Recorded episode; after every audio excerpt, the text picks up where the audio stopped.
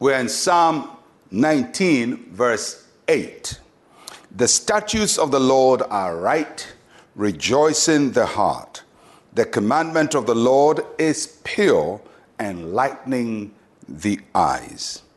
The Bible uses different words to describe God's word, and it shows us the word of God doing different things in our lives. So it says here that the word of God is the statute, and the statutes of the Lord rejoice our heart. What does a statute mean? A statute is a fixed declaration, something that is written, it's fixed, it doesn't change.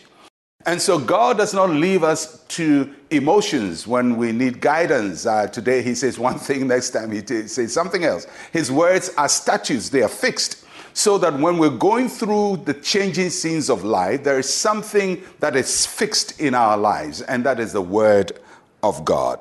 And the statutes of the Lord teach us how to please Him, how to do the will of God. He has made His will and His ways clear to us through His statutes. And his statutes help to make our lives meaningful because they are his fixed guiding post for life.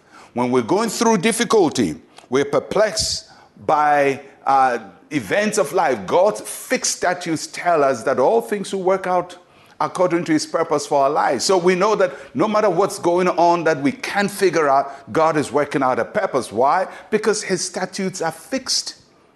They don't change. He says uh, that He has good thoughts towards us. So these are fixed opinions that God has of us, and they are established in His Word. And that is what makes our heart rejoice. So we can be confident that although we don't fully understand what's going on, God's statutes tell me that it's going to turn out all right.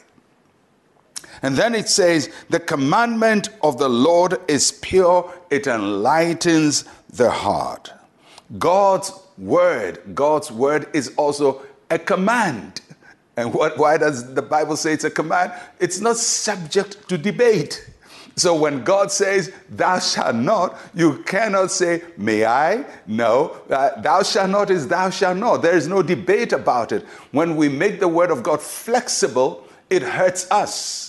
The Word of God is a command from God. It's not subject to your opinion, how you feel about it. You may ignore it, you may decide not to obey it, but it doesn't change God. He's not going to accommodate His Word to you.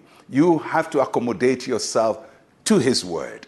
His Word is fixed, it's a statute. His Word is a commandment, it's an order. And that is how He wants us to order our lives. And in our lives, we have to have things that are fixed and that are ordered.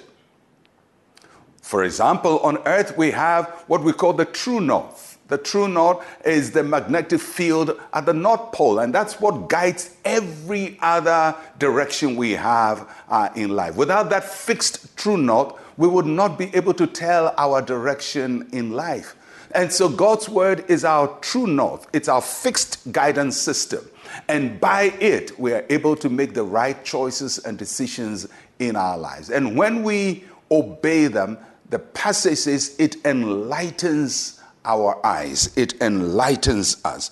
It opens our eyes. You know, sometimes you can be going through life and, and you may feel like you are lost and, and you don't know the next turn. But when you read the Word of God, just opens your eyes. You just know what to do.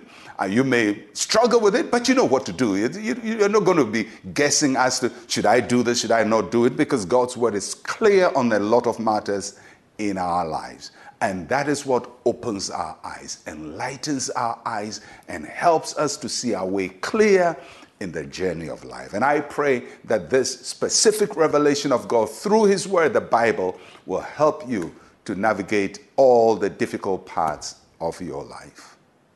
Let's pray. Say with me, Heavenly Father, your word enlightens me. Thank you for the joy of knowing that you are with me always. In Jesus' name, amen and amen. Well, I'll catch you again tomorrow. I'm Pastor Mensa Otabil. Shalom, peace, and life to you.